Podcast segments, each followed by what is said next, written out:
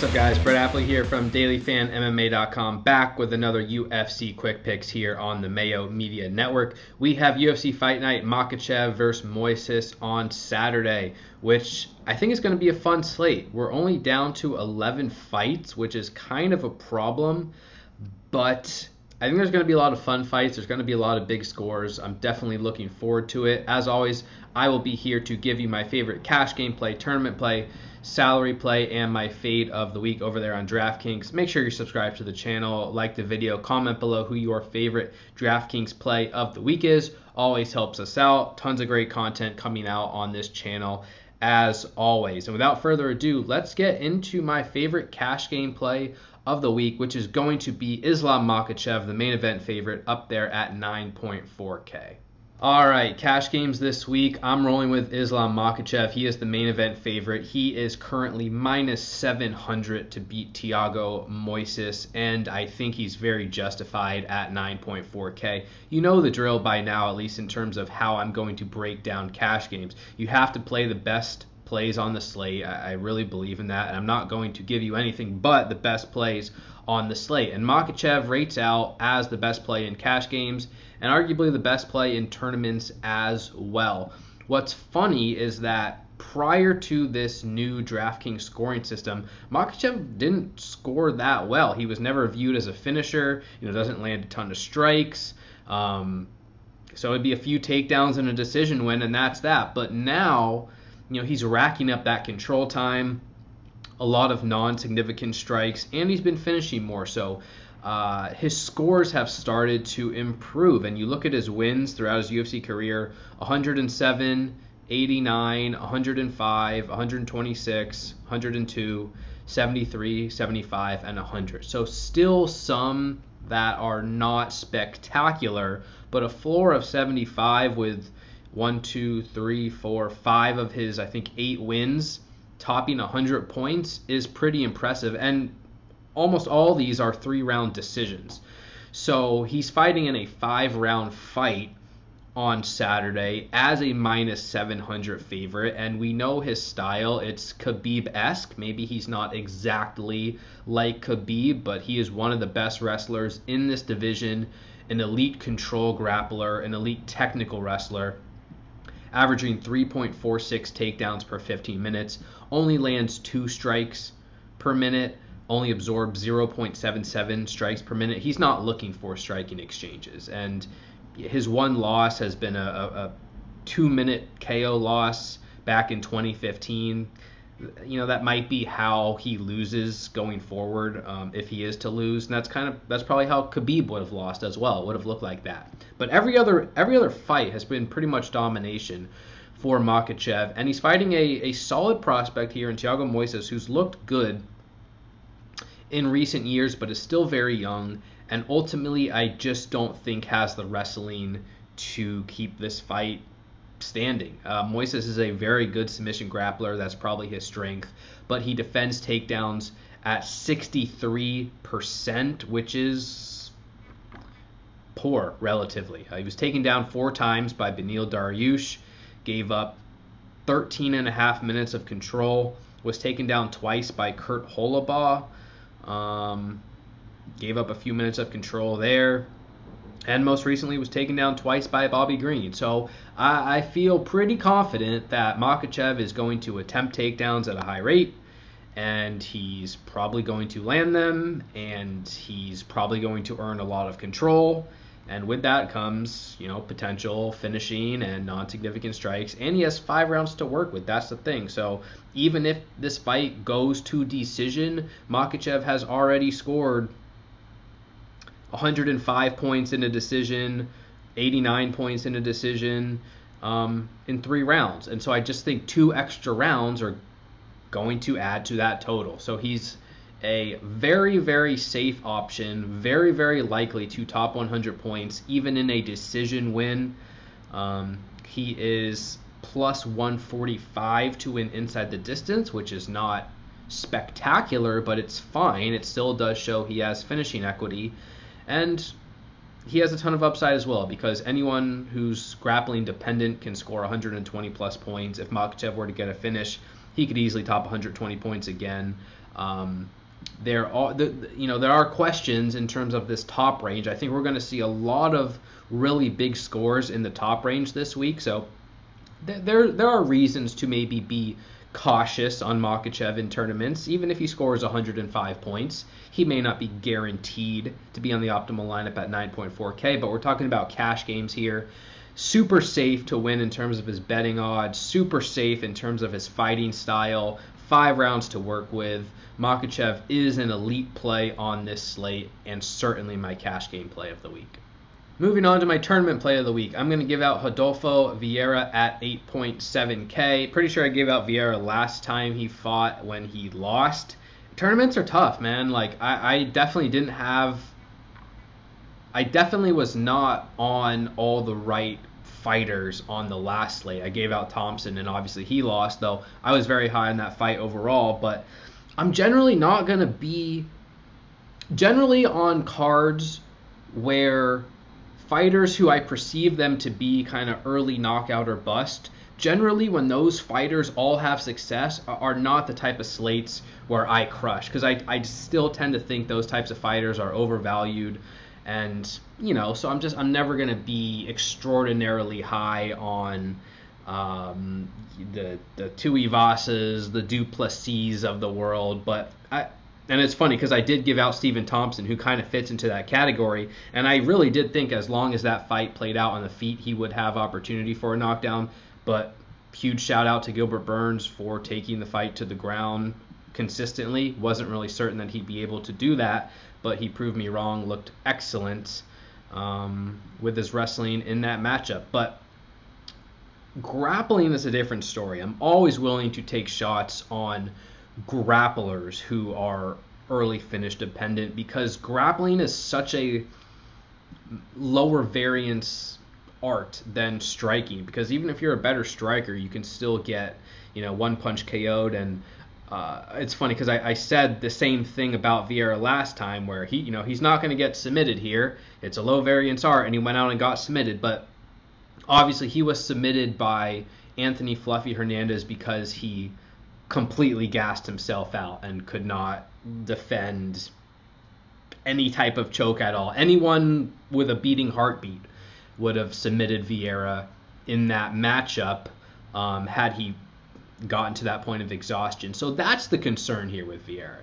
It's not a lack of defensive grappling, it's not a lack of wrestling. I don't even think it's a lack of striking technique. It's what happens if Vieira goes after a finish early and doesn't get it. In his last fight, he had a complete meltdown and got finished himself, and there's not a whole lot of reasons for us to believe that won't be the case again. So, this is a very risky play in that sense, but in tournaments, it doesn't really matter. I don't really care about the risk. I'm targeting the upside. And when v- Rodolfo Vieira wins, it's generally going to come by early submission. He's one of the best submission grapplers in the world and certainly in the UFC. And he's fought and won twice in the UFC and scored 106 both times. So um, even in his matchup against Anthony Hernandez, which he lost, he landed four takedowns in about seven minutes and nearly finished the fight and just didn't. Props to Hernandez for fighting through it, but he's going to land takedowns, he's going to get control, and he's going to have opportunities to finish early. And when he has success, he's going to smash, typically on DraftKings. That's all I care about. I don't care if he loses, I just care about how this fight looks if he wins. And he's also a, a pretty sizable favorite at minus 220 against Dustin Stoltzfus, um, who does have a grappling background but is not the best wrestler.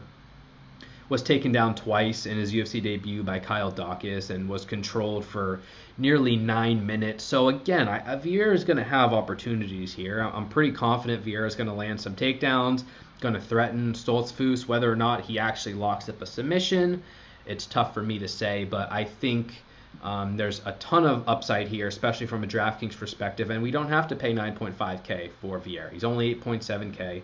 Inside distance of minus 125. Inside distance line, one of the best on the slate. Uh, it's going to come through grappling. I think people are going to be fearful of him because he, he looked so horrible gassing out in his last fight. But we're searching for upside in tournaments. If you want to hedge, I think that's fine. I think playing Stoltzfus as an underdog is is fine. I'll probably have some exposure to him myself, just just in case. Um, we're kind of desperate for underdogs on this slate, but ultimately Vieira is probably one of my favorite overall tournament plays on this slate for his upside, and he'll be my tournament play of the week there at 8.7k. Moving on to my salary play of the week, I'm going to give out Miesha Tate at 8.2k, which is higher, I guess, than I usually give out these salary plays, but I don't have that many strong opinions below the mid range, and I don't want to just give out a name to give out a name. There's a, a lot of very high risk boomer bust fighters that you could take a chance on. We took a shot at Ryan Hall last week. He looked horrendous, like a lot of you uh, came into my mentions and told me, but that it's fine. Again, in tournaments, when when we're diving down in this low 7K range, we're not looking for safety. It doesn't safety doesn't matter. It's irrelevant. We're just looking for upside. And last week, um, I thought if Ryan Hall won, it would come via grappling exchanges and it would probably come by submission. Ultimately, he didn't look great and he lost, and that was fine. And that's probably how a lot of these fighters are going to look this week in the bottom end. If you're taking shots on a Alan Baudot or a Malcolm Gordon or a Parsons or Stoltzfus, all these guys are going to look awful.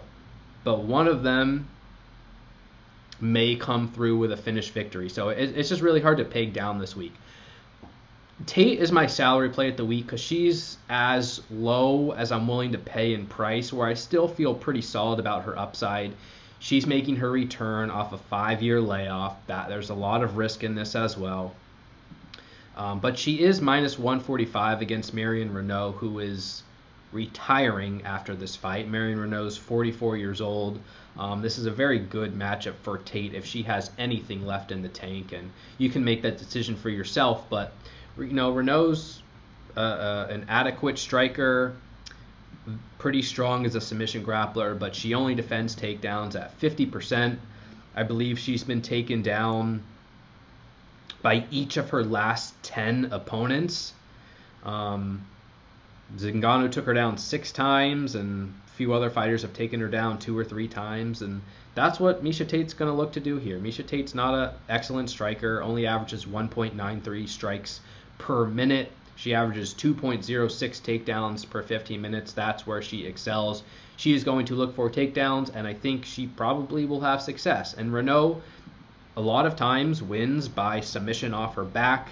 Um, but that's not a path to victory that I think is very predictive, and I and she's too willing to play guard, which means she will give up control, she will give up rounds, and so it's very very likely that Tate can just land a couple takedowns here and grind out the clock and that scores well with this new stra- this new DraftKings scoring system. Um, I'm not necessarily looking for a hundred point upside here. I don't think that's quite realistic, but you know, if you can't pay up to the 9K range and you're forced to play someone in the mid range, I think Miesha Tate's a quality option because she's so grappling dependent.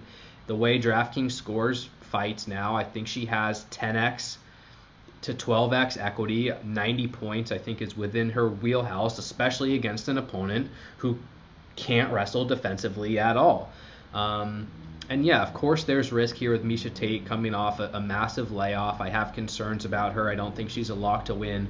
But in a win, I think she's very likely to land takedowns. Um, a good place to save some salary, high upside for her price.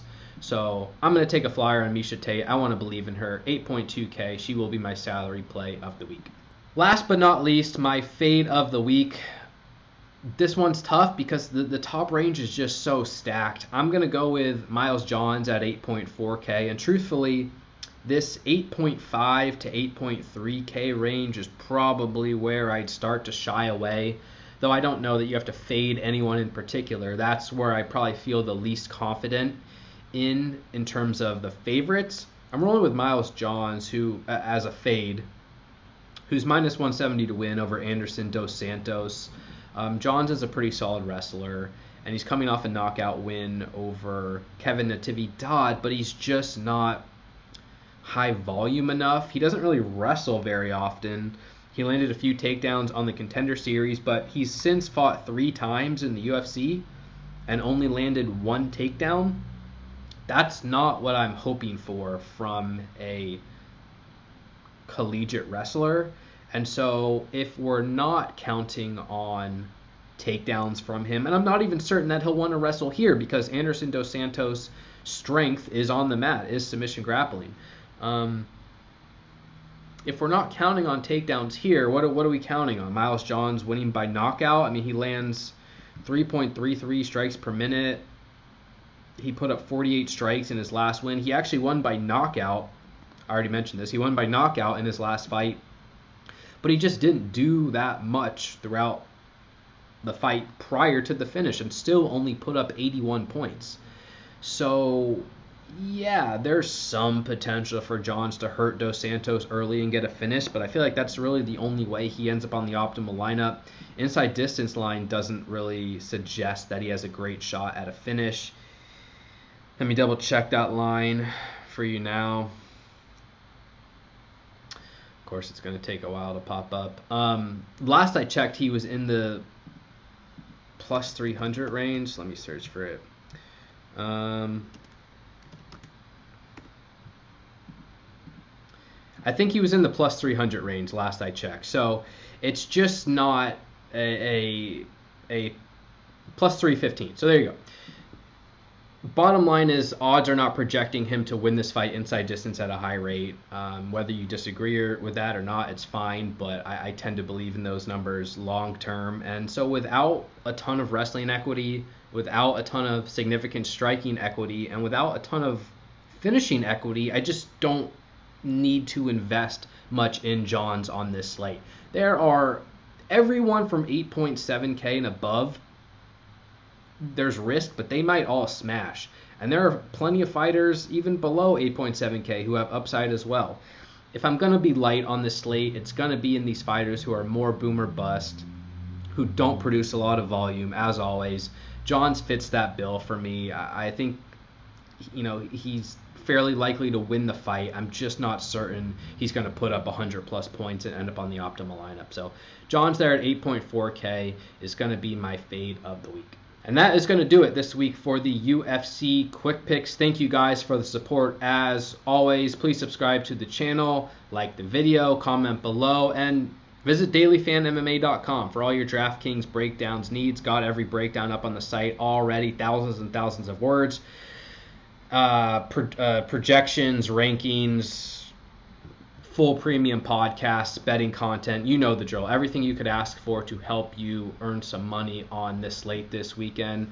Best of luck in your contest, guys. Thank you again. Take care. Stay safe, and we'll talk to you soon. Peace.